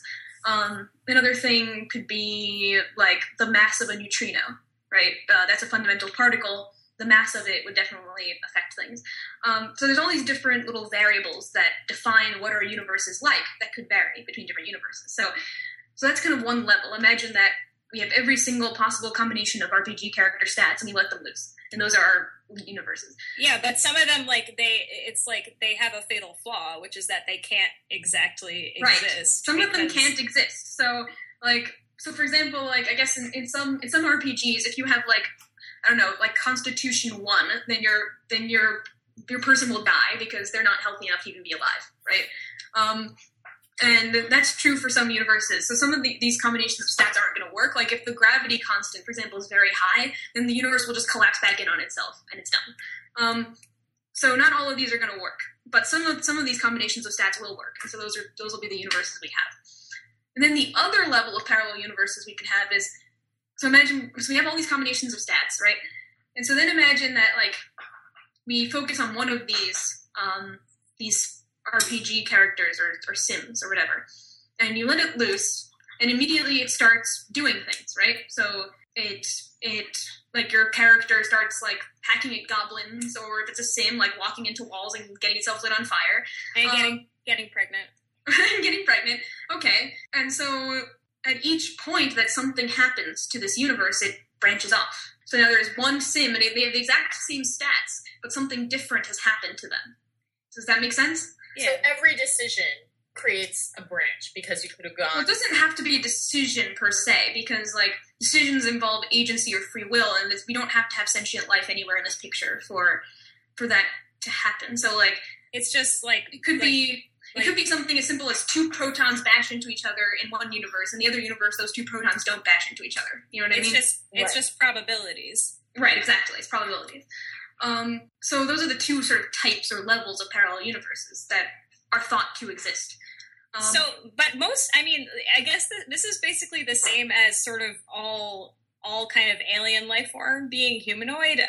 Like all parallel universes or AUs are fundamentally still like humanoid most of the time. I mean, is that that that's is that not viable well, at all? is- I mean, it's viable if that universe diverged from our universe not long ago, or you know, like not like, or recent enough that they would also have humanoids. Do you see So what I mean? be a completely misguided, dumb question. But if a universe, would it be more likely that we would interact with a divergent slash parallel universe because we had branched out from it more recently than Uh, not necessarily. Just because in terms of where these universes are, it's not like I say. I say that they branched off from us recently, and so if I when I say that, you picture a tree and you picture those branches being close to each other. But the truth is, in terms of where all these parallel universes are, they're right here. They're right. They're right here where I am. They're in Toronto HQ. They're in NYC HQ. They're they're right here with us in the room with us right now. Listeners, they're with you as well. I sound like Cecil. Um, um, but they're they're right here. It's in terms of like where parallel universes are. It's like imagine uh, we have flatland, right? So we have two dimensional people living on a sheet of paper, and they have no notion of up and down because they're flat, right? Um, so then we put another piece of paper on top of it with other two dimensional people, and then we tell the people on like the first sheet of paper, "Hey, there's another universe right next to you," and they look around, they're like, "We don't see another universe." That's because it's right above it, right? This is like how my math teacher in high school used to be obsessed with about how time is the fourth dimension, isn't it?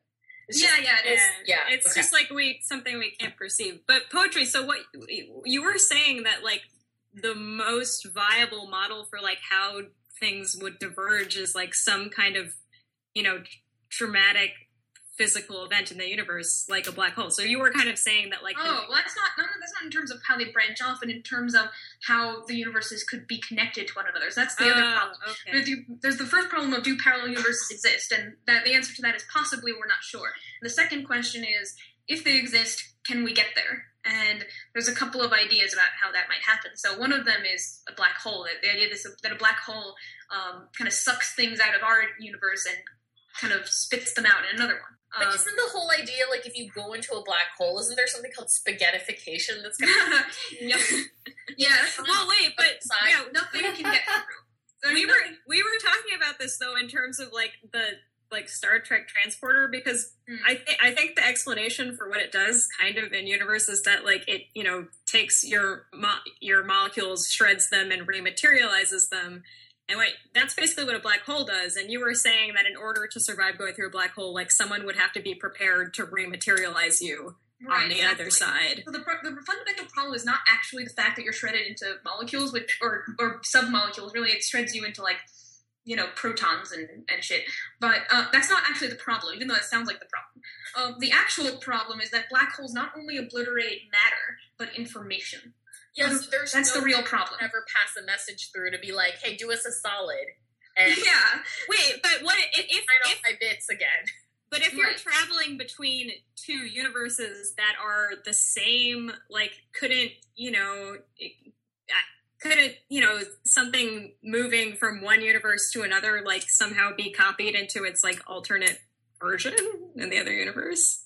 but like, how would I mean? But how would the person in the parallel universe know that a parallel version of like how would how would like parallel Kirk like know that like the other Kirk is coming through this way? Well, that's what I'm saying. Is like that's that might be a plausible explanation for like how the Star Trek like mirror universe exists. Is like that there what there was like a transporter there like ready to rematerialize them, and you know they're the same Ah, right. Person technically. And you were saying no, Okay. they're not. They're not the same person because Okay, I get what you're saying because mirror yeah, I remember you characters saying have the that. same brain as right. as- Okay, I know. Yeah, exactly. So the problem is they're not exactly the same person because if Kirk were rematerialized by a transporter that was programmed for parallel Kirk, Kirk would be rematerialized, but he would be rematerialized as evil Kirk. Is the problem?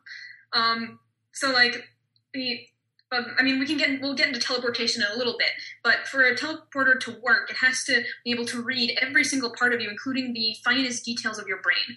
And so, obviously, the brain of evil Kirk is not the same as the brain of our Kirk because one is evil and one isn't. So obviously, Well, yeah, but isn't think differently. isn't that also kind of like nature versus nurture? Maybe like No, like, not necessarily, because like if okay, so like okay, for example, like say say we have a behavior that we know one hundred percent you weren't born with. So like I don't know, like uh, reading, you weren't born knowing how to read, right? So if I take a snapshot of your brain while you're while you're reading, it, it will still like be reflected in your brain structure right now that you happen to be reading at the moment. Yeah, but then what I that, that begs the question. Not that begs the question is the wrong way to say it. But then that sort of leads to the query of like, do you when you're rematerialized, are you rematerialized in the exact state that you were dematerialized, or are you just rematerialized with all the component parts in the exact same mm-hmm. construction? Which is like a slightly different thing, right? Like because Right. you could dematerialize me while I'm in the middle of like eating a hot dog. But like that doesn't necessarily mean that when I come out on the other end, I'm still going to be eating that same hot dog. Do you know what I mean? Yeah, I do know what you mean. So, I mean, this is sort of branching off of parallel universes into teleportation, but um, I think we all knew we were going to come here eventually. yeah, right, okay.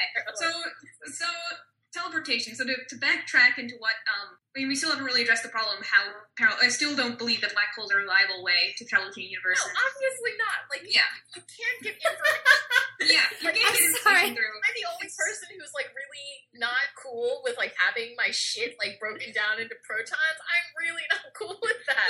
okay. Can I just Well, say I mean, that would was happen like in a transporter beam. So I mean, like, I really want a transporter, but like, I don't want a transporter if I'm gonna have to like fling luck to whoever and just be like, we can't get any information through a black hole. and when I come out on the other end, I will have been broken into my most basic electrical impulses. And I have a good feeling that somehow, magically, they're gonna have gotten my note that I passed them in study hall, be able fix it, so that this will be a grand adventure. Fuck that. I agree. Um, so actually, the, the most plausible thing is to is to basically rip a hole in space time. Um, which Good. I mean, that's yeah, as which would do. which is not easy and would take the power of like many many stars. But um, Yeah, because I mean, if the current mass of the existing objects in space haven't been enough to like rip space time and only create gravity wells, then like what the fuck actually has to happen? Right, Tear it has to be really it has to be something really really intense. Jesus, Jesus, lion, Aslan, open a open a open a fucking closet door. We're all going to Narnia. You know, Matron hardly ever swears. I think I think she's picking it up. That is not true. you just said fucking closet door. I don't think say that.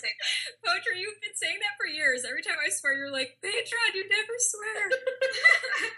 you've been saying that for like like four years. Sorry. okay, maybe. May- Maybe I should condition you some more.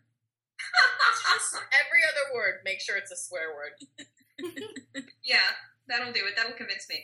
No, But- listen. In high school, somebody told me that I never lied and I never swore, and I started just lying and swearing for like every sentence. You are also like the most magical Aspie in the world, though. Okay.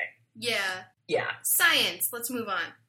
But yeah, so teleportation. Okay, so teleportation. The only way that's going to work is, uh, unfortunately, it's going to be that. Well, okay. Let me think. How technical I want this explanation to be? Not it could be. technical. uh, okay, let's make it non-technical. So essentially, what's going to happen is we scan you in extreme detail, like the finest detail you can imagine, like down to the individual atoms, right?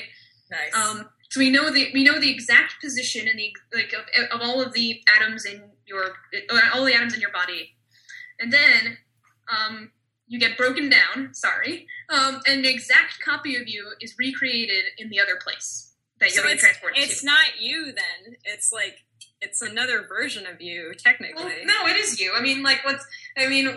I guess this is getting into something something theological, but like, who are you but the sum of, of the you know position of the atoms in your brain? Oh, that's a This- whole different philosophy of slash podcast. um, I'm, I'm this is why we need Aslan.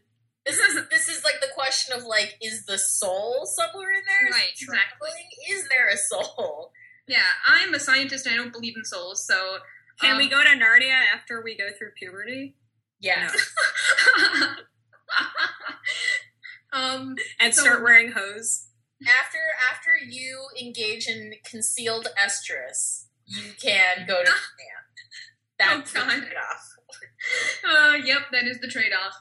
So, so yeah, so I, I, I would, I'm of the philosophical position that if you're captured down to your individual atoms and you're recreated, that you are the same person.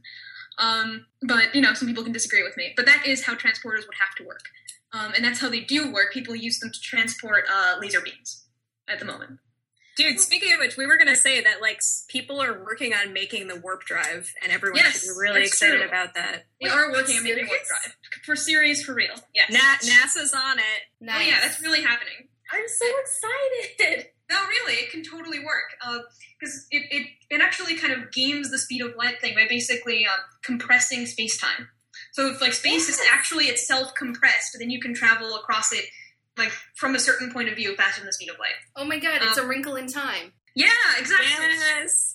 It is kind of like a wrinkle in time. Yeah, actually. That is so cool. This it's not is really a tesseract in that you're not really like teleporting from one end to the other, but you're compressing space and moving across the compressed space, and so you're you're kind of like from a certain point of view going faster than the speed of light. So Oh my god, scariest part of Wrinkle in Time is when they're in the two dimensional universe. I thought the scariest part was when they were like faced with it. That was like so Oh, scary. yeah, yeah, I guess so. I don't know. It's Um, been so long since I've read that book. I don't even know what these references are. You gotta read it. You gotta read uh, Wind in the Door, Dancing Inside the Mitochondria. Good stuff. There's actually a graphic novel of A Wrinkle in Time now. Beautiful. Oh yeah, I just saw that. That looks good. Yeah. Um, Um, but Okay. yeah, it's it is it is something that is being worked on. Um, it's kind of interesting stuff. So basically, what you do is you compress the space time ahead of you and you expand it before you for balance, right? yeah. And so it works. Um, I So mean, let's take this as a jumping off point for like things that happened in science fiction that I didn't think I would live to see, and that maybe I will.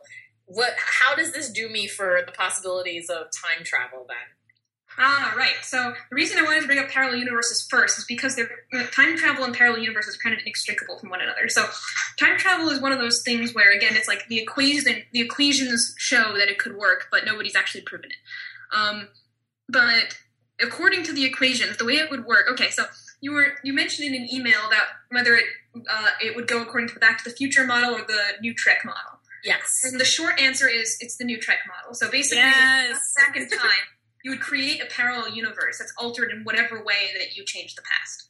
So if you go back and like I don't know, prevent the assassination of Kennedy, then you've created a new parallel universe um, in which Kennedy is alive, and it does it kind of solves the, the paradox because you come from a universe in which he did die. right. So it that would that would have to be the way it works according to the equations. Um, so There's the no such thing as like. So basically, all of those things about any Stargate related cascading failure shit is all complete lies. or like the Doctor Who stuff with like a fixed point in time or that sort of thing. Like that there's some things you can change, some things you can't. Um, paradoxes are pretty neatly solved by the parallel universe thing, so there's not really much to worry about. Um, in terms of paradoxes or time loops or anything, because when you travel in time, you make a parallel universe, and that's it. Wait, so wait. that actually that actually sort of touches. You mentioned time loops. That touches on one of the questions that we got as a mail. Ah, right, Yes. the Groundhog Day thing. Oh yeah. right. Yeah, that's not a problem because again, like you travel in time, you create a parallel universe, so Well, Like, wouldn't it be time like every day was a parallel, Yeah. a, new, a new parallel universe? That's what I was thinking. You wouldn't really be living the same day, right? You would be living a different. You would be living in a different universe every time. But isn't the usually the premise of a time loop that there's some kind of paradox and you have to solve the paradox to break the time loop? Or, But like, there's, and there's no Learn reason, your lesson. but there's no reason for there to be a paradox in the first place because if you have parallel universes, then you're not going to break time when you travel in time. Couldn't we say that that was the whole plot of Sliders, and that the lesson they failed Oh to my learn God. was like pay fucking attention? They slid into their own universe like six times. I don't know that. Like, I don't know that. Generally speaking, that when people do time loop stories or like when people create fiction with time loops, the issue is that there's like a par- like a quote unquote like paradox to address. It's almost always like something bad happened and you like you need to learn your lesson like with groundhog day or something Yeah. so but in that case instead Well, in of that case, yeah, in that case, you would have to do it to somebody. So like somebody is doing it to you. So like someone's trapping you in a time loop, right? essentially Uh, Okay, so that be- okay, so basically, if you, so I guess what we're saying is that in with a parallel universe model, somebody would be forcing you to live the same day in different parallel universes, basically, over and over, yeah in different, but in different universes. Okay, so I guess that would work, but potentially, but the thing is that the amount of energy involved would have to be immense. So the the, so the limiting factor with time travel is that it might be possible, but it would take a lot of energy. So like the level of energy that we are on as a planet is we mostly use our own Earth's energy, right? So Right. we use like oil and stuff. But and the idea is that we have to upgrade to using our star's energy, solar energy, right? Um, and so eventually, the theory is that we could upgrade to using multiple stars for energy, right? So there's certain like thresholds of the amount of energy we need to use to achieve certain things. Does that make sense? Yeah. Uh, and so we would have to be like on an interstellar level to be able to harness enough energy to time travel. And so it would have to be for somebody to set that up. They'd have to have a lot of money to burn, basically. Well, I'm just Um, waiting for Richard Branson to get on. Uh, okay, so I think that that sort of neatly addresses. I always find it really interesting how time travel and parallel universes completely flow into one another because essentially what you're saying is that time travel is there's no such thing as like the the Back to the Future model of time travel at all. It's literally just sliding into a parallel universe every time you potentially go back. Right. So you're you're going back in time. You're basically going back to a parallel universe that bran- that, that branches off at a certain point in time that you're traveling to. Basically. Excellent. All right. Before we get any deeper into this spiral of facts and strangeness, we wanted to wrap up by touching on two elements that you guys had talked about a little bit in this document you put together. Um, the science of world building and what the best and most effective way to do this is, and science as a plot component. And I'm going to start with science as a plot component because I think that that is something that comes into play with almost every writer because I, Hmm. I think that Yeah. we use it, and especially if we're writing science fiction or writing um, in fandoms that utilize elements of science fiction, like how do we do that intelligently, effectively? Like, because I think a lot of the times when people fuck stuff up in writing, it's because they don't know that they're doing it wrong, or that they don't know that they should even be considering that they're doing it wrong. Well, my my biggest question for poetry was like, I mean, as a as a a lay a lay person, like I feel like I could read a ton of fic that had bad science in it and not, you know, really care that much Yeah. because it's like a wonderful mechanism for like, you know, nice plotty stuff or sexy shenanigans more like. Um and i was i was like but dude you know you're actually a scientist. Like when you you read things yeah Oh, I totally get thrown out of stories sometimes. I mean, it it how do I put it? So like almost like the thing that kind of throws me out the most is is kind of um, abuses of the philosophy of science, as it were. So like for example, like uh, things that talk about like something evolving to be a certain way, uh, like something like uh, how do I put it? It's like evolution crafted like I don't know, something like Doctor Who, like evolution crafted the Time Lord to be the perfect humanoid or something. Um, like that will throw me out really fast because it's it's it's like a philosophical level fundamentally wrong. Like like evolution doesn't do anything. It doesn't design or create anything for a purpose. It just things just it, it's fundamentally random. So like random changes like- happen. Random changes happen. Some of them survive better than others, and that's it. Um, so like, so these sorts of things on a philosophical level, something that like it's, it ascribes like intentionality to scientific processes, like that sort of stuff will throw me out really fast because yeah poetry and I, Poetry and I uh, shared a high school science teacher who, whenever, um, whenever anybody would say that like the proton wants to do something, and he's he's like a large Germanic man, so imagine him saying this. He would be like, "The proton does not want to do anything. It has no volition." right, exactly. That's the sort of thing that throws me out really fast. Um, and the other thing that throws me out, and this is fast, and this is why I, I kind of um, went into this in this section of the Google Doc. It, what also kind of throws me out is like sort of bad process. So like, okay, so you can have science where it's just like, oh, I did some experiments and I've concluded X, Y, Z, and X, Y, Z can be something outlandish, but that's okay. Um, the real thing that throws me out is if they actually describe the experiments that lead to X, Y, Z, and the experiments themselves just don't sound like at all like anything anyone does in an actual lab. Um, that's what kind of can throw me out a lot. So I think that it's it's one thing that you can do that will really help science in your story if it's a plot component is to research like the process. So like if you show people using like scientific equipment that I recognize or things that like feel like a real lab, then they can draw completely outlandish conclusions. I'll just kind of roll with it because I'm like, oh, they look like it's science, you know. Uh, so like I can recognize what they're doing. So uh, you don't even necessarily have to explain it. So like a good example is like if you have like a Sherlock case fic, right? And you have, um, I mean like, and so Sherlock does his science. He concludes like, oh, this soil is from Cardiff. So you don't have to describe exactly what combination of chemicals that he knows that it came from Cardiff, but if you show him like using the proper equipment for a soil analysis. So, for example, like if you were doing a soil analysis, he would first dilute the soil in water. Then he would probably um, put the diluted soil in a centrifuge and separate out the different components of the soil. And he'd be using pipettes to transfer the different components of the soil from tube to tube, so forth and so on. So if you if you describe the process well, um, then I'll accept his conclusion that the soil is from Cardiff because like he did all the steps. You know what I mean? What you really want is the CSI montage. right, and that can be really fun. I think it, I think it can be really fun because uh, because I, the science. I mean, one thing that I love about science as opposed to like other like what I what I loved about like when I was doing like I don't know like undergrad courses or that sort of thing. It's like if you become an academic in like humanities, you'll just sit alone reading books for the rest of your life. Um, and that's is kind of sad to me because I'm an extroverted person. So science is fundamentally collaborative. Like you can't do meaningful science by yourself. Like it's it's always it's really like something you work together on. So it can be a really fun plot component to have characters doing science together um, because it's really a very collaborative thing. So like uh, are, there are so many lonely scientists though in in, like in, fiction. That's not really but that's not really what it's actually like, and I can tell you because that's my job.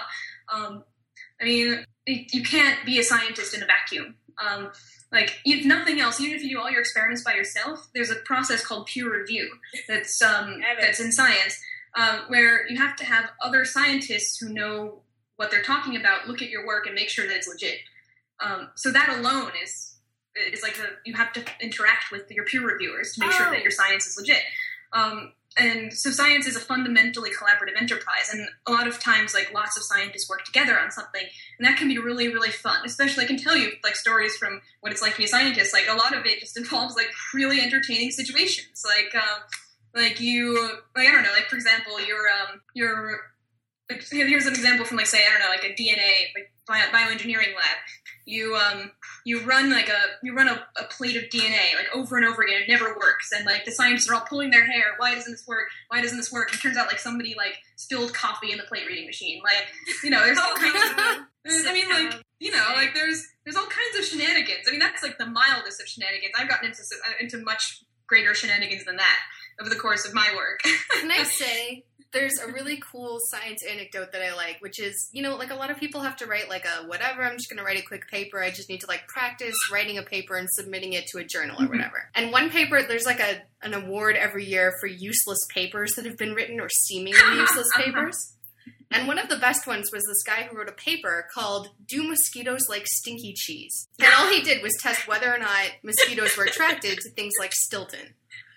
It oh turns oh out that God. yes, they are and it got published. Did that guy win an Ig Nobel? He did. That is oh, exactly oh, nice. the prize nice. he won. I thought you had to like die to win an Ig Nobel. No, that's no, that's no. not Oh, Ig sorry. like Ig Nobel is not a bad thing. It's just like what a useless yeah. paper. So he wrote this paper, whatever, got it published. Everyone was like, "God, what a stupid paper." Turns out that that paper was instrumental in malaria research. wow. Yes. It turns out that mosquitoes have an excellent sense of smell and can smell when you're sick and are more attracted to people who are already ill. Oh, especially, oh, because of like decay in the cheese. Yeah, so it turns out that yeah. people who are going to get malaria are people who tend to be already sick because malarial mosquitoes are even more attracted to the smell of your sickness. Good. Wow. Thank you. Everyone take another shower tonight. Everyone well, actually, here's a great here's a good anecdote that I feel would work well in a, in a fic. Actually, this is something that actually happened to me, um, and this this could be a fun uh, science scene. So one time I was um, doing some science. I was working with um, with a very powerful base. It was sodium hydroxide. Um, so, so a lot of people don't know this, but bases they're like the opposite of acids. They're actually just as dangerous and corrosive as acids are. Um, a lot of people don't realize this.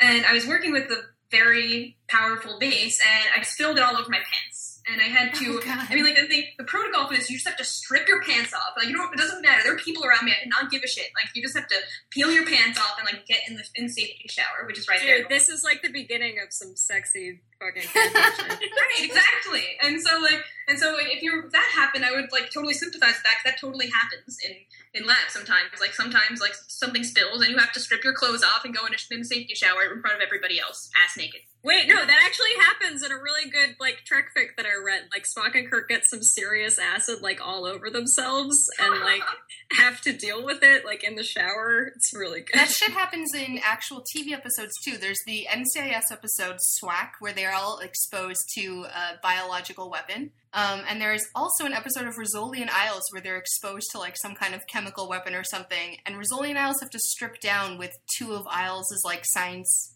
minions or whatever, who Oh, turn no. out to be nudists. oh Like nudists in a relationship, and it's kind of amazing. and they they but they still don't have sex. Uh, no. What I'm trying to say here is that, like, including the process of science can be really fun um, Yeah. and add something really cool to to your fic. So, um, anyway, I should write a primer sometime, like on AO3 or Tumblr, about like what different labs are like You in know, different what you- fields. What also would be useful in addition to like knowing what different labs would be like i oftentimes find that i want to know something but i don't know where to start looking Hmm. so i mean one of the i don't I, I feel like i still have this pinboarded somewhere but one a thing that used to exist on the internet and i loved this resource um, was an emergency room nurse i think long ago Yes. who was like big into the x-files fandom had once written like a serious great document explaining like what actually happens to you if you roll up into the er with gunshot wounds and Hmm. it was Nice. it was absolutely fantastic because you can read news articles about it and no one's going to talk about the process. You can read scholarly articles about it and you probably won't understand it. And if you want an actual sort of like practical explanation of what actually happens, it's much harder to find that information. Hmm. So you should definitely put together a primer. There Oh, should yeah. be like a, a database for this stuff, just like people. Yeah, I think out. there should be such things as science betas, and I volunteer as tribute. Uh, I think that should happen. I think that should be a thing. That there should be science betas. I've always said that like one thing that fandom really needs to get its shit together and put together is something called like the guidance counselor's office, where people who work in specific areas go in and write like a primer about like how they do their job, and then you have the open comments where people who are writing something involving this can ask questions from someone who is actually like on the ground. So like you could have a nurse, you could have a scientist, you could have like a police officer, you could have lawyers, things like that. And you get much more useful information than you would get if you were just groping blindly Right. the internet. And this is why I hate Tumblr just as much as Prue does, because Tumblr would be a terrible medium in which to do this. I hate Tumblr so much. I swear to God, my brain leaks acid. like, something.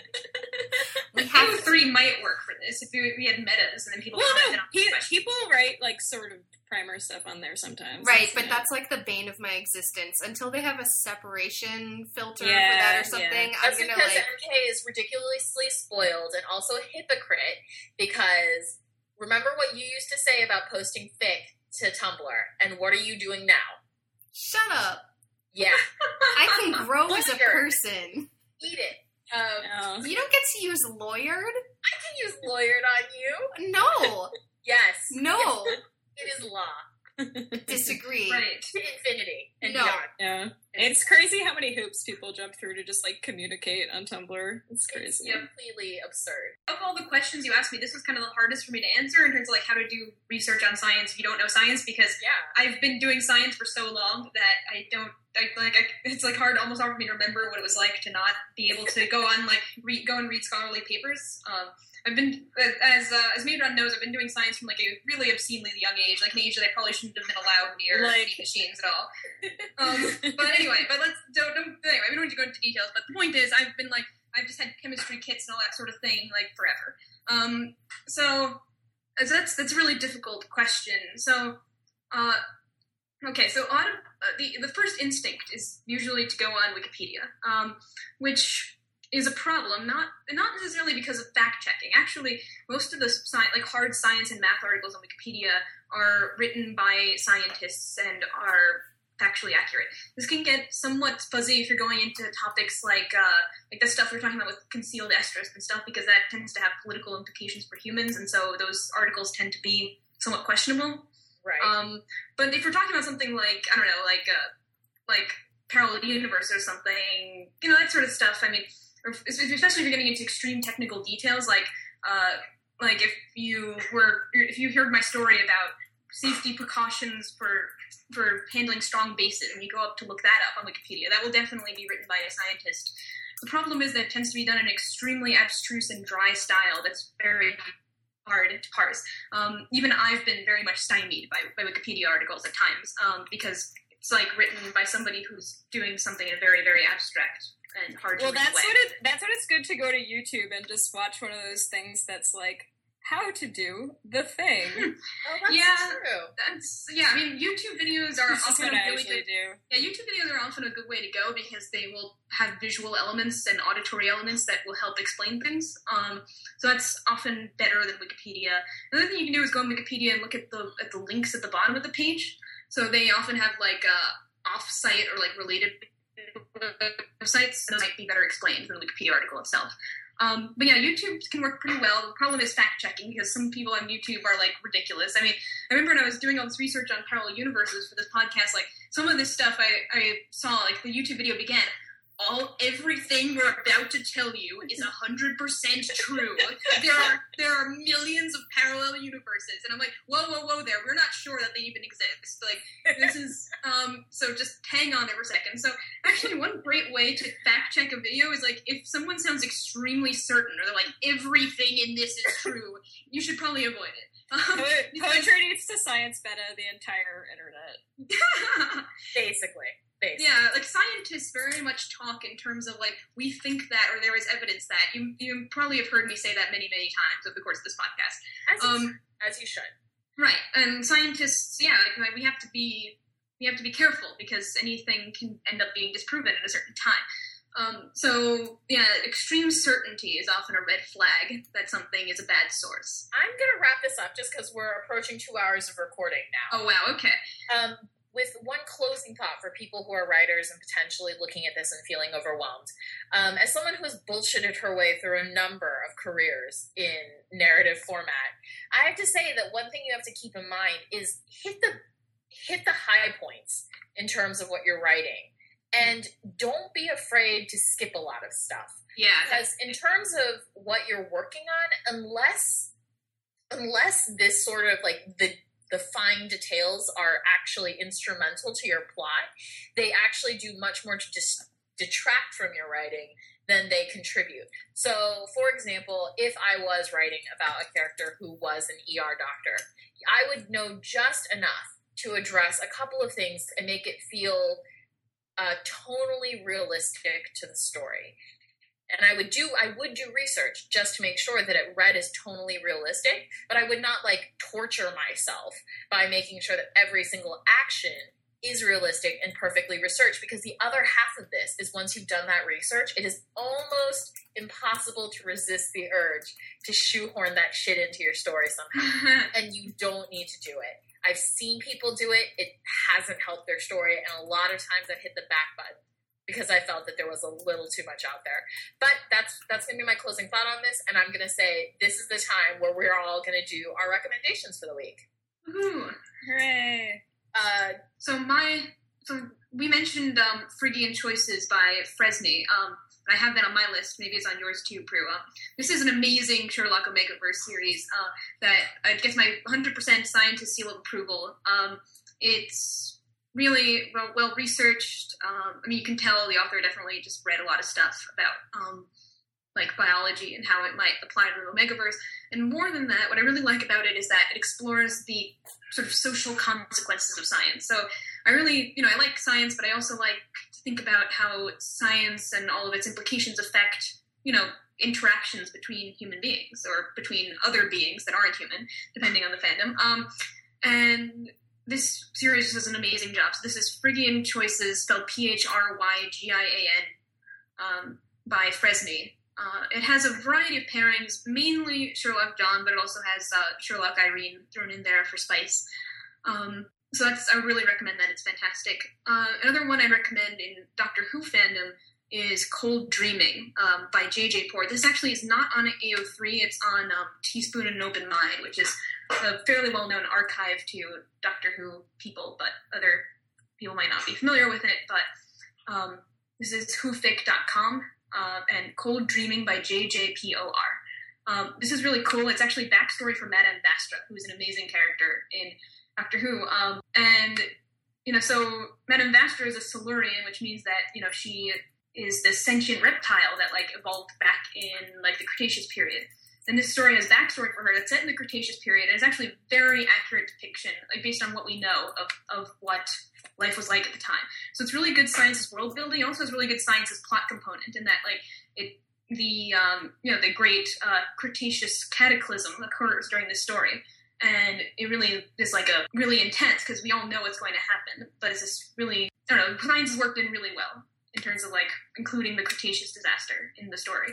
So that's a great one. Um, let's see, it's hard to pick because I had a bunch of links in here. Um, so a lot of these things are metas. Um, another um, really cool story that I like. Um, this is going to be biased for my end of things because I'm an Animorphs fandom, but to the like maybe two people out there who are interested in Animorphs stuff. Um, alone. you're not alone. Also, you should read my stuff because I write tons of sciencey Animorphs stories. Um, but anyway, this is a really cool fic. It's uh, it's actually on fanfiction.net. Sorry, you have to wait to the pit, but um, but it's really good. It's called um, The Yeerk and the Gedd: A Natural History. Um, this is by Nate the Ape, and it's really cool. It's basically this whole meta about like how Yeerks evolved, which is kind of hard to. It seems on its face very hard to explain because why can they link with other people's brains and control them? Um, but it does a really good job explaining how they might have evolved. So that's super cool. Excellent. Good stuff.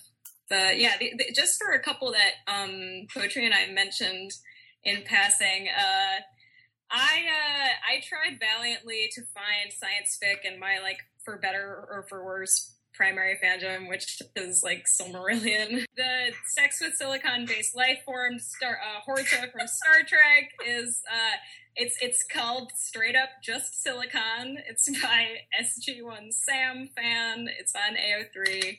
And yeah, that's basically Gala having sex with a silicon based life form. It's good. Everyone should read it. Um, and then the secondary, the, the, the second one uh, is Infinite Diversity and Infinite Combination by Bouzette. Uh, Also, also a Trek fic.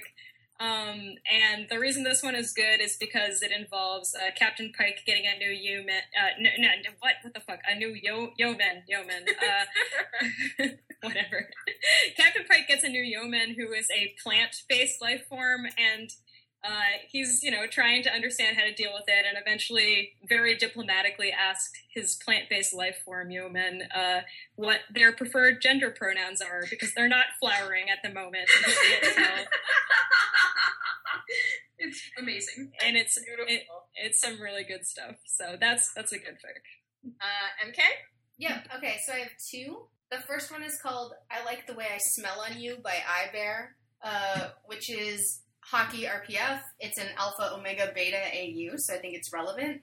Um, but it's interesting because Sid is an omega who has never gone into heat, and he falls in love with Geno, who's an alpha, but like, he's like, I, how, how is this gonna work? how? How? Other one. Okay, so it's called Anything Anything by Drunk Tuesdays. This is a Teen Wolf story in which Derek and Stiles wake up in a future where they're happily married, except that they both have only their memories of like 10 years ago, and they freak out and they act really crazy. But what makes this great is they only experience this for a limited amount of time and then they go back to their time. So it's kind of like they just jumped into a parallel reality. And fucked it up and then left. No, they didn't fuck it up, which is amazing. Like, I don't know how that happened. That's the most unbelievable part of the story. Clearly. All right. Um, I have a couple of recs. Um, two of them are fic, and then two of them are just sciencey things that I enjoy in general.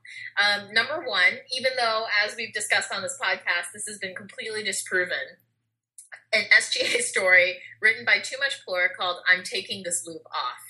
Which, if anyone has seen the SG1 episode, uh, I forget the name, but it's basically just, oh, sorry, it's called Window of Opportunity. And it's a great, hilarious episode where Jack O'Neill just slowly goes insane because he's living the same day over and over again.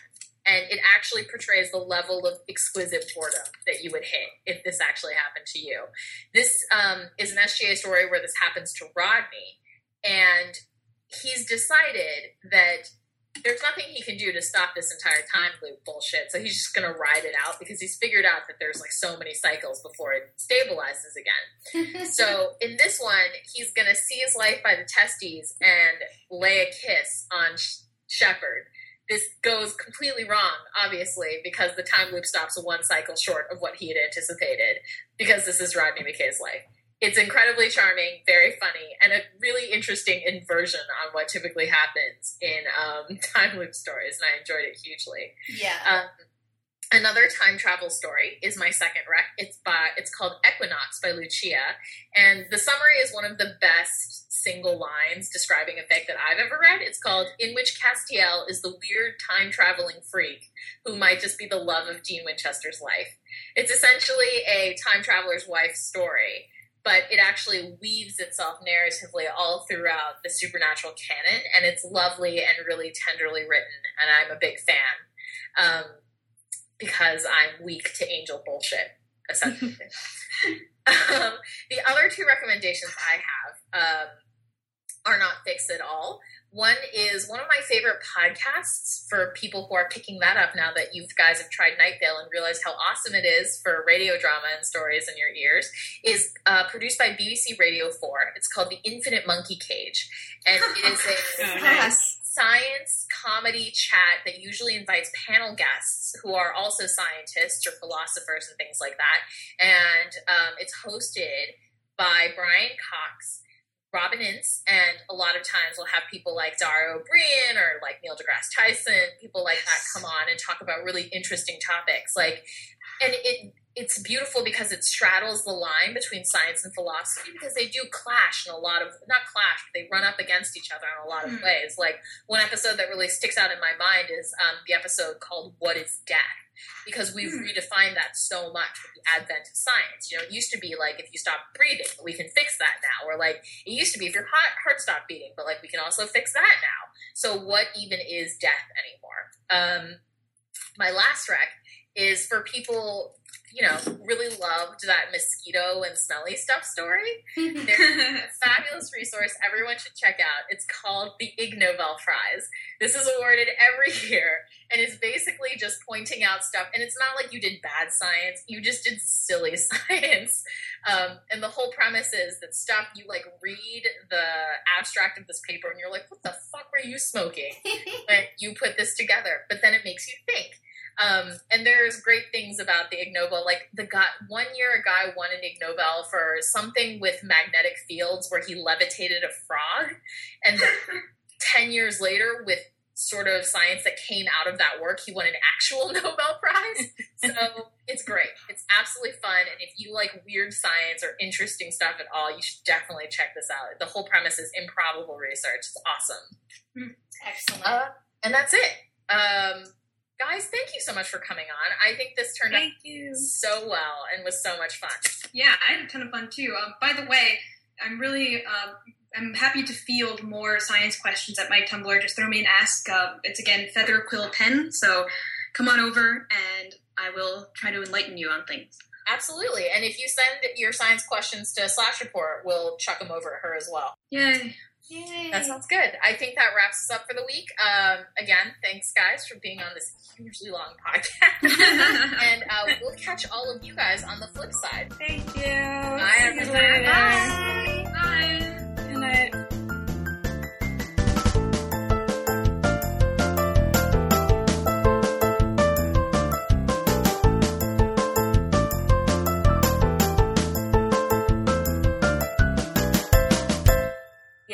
Sexy new Trek mind meld fic. But that means I have like six kinds of ice cream in my freezer. That's cool. I have like four kinds of vodka. Yes, Emily, when you have your computer pointed at your butt, I can see stuff. After hours. And she was like, Bro, you look like a pro.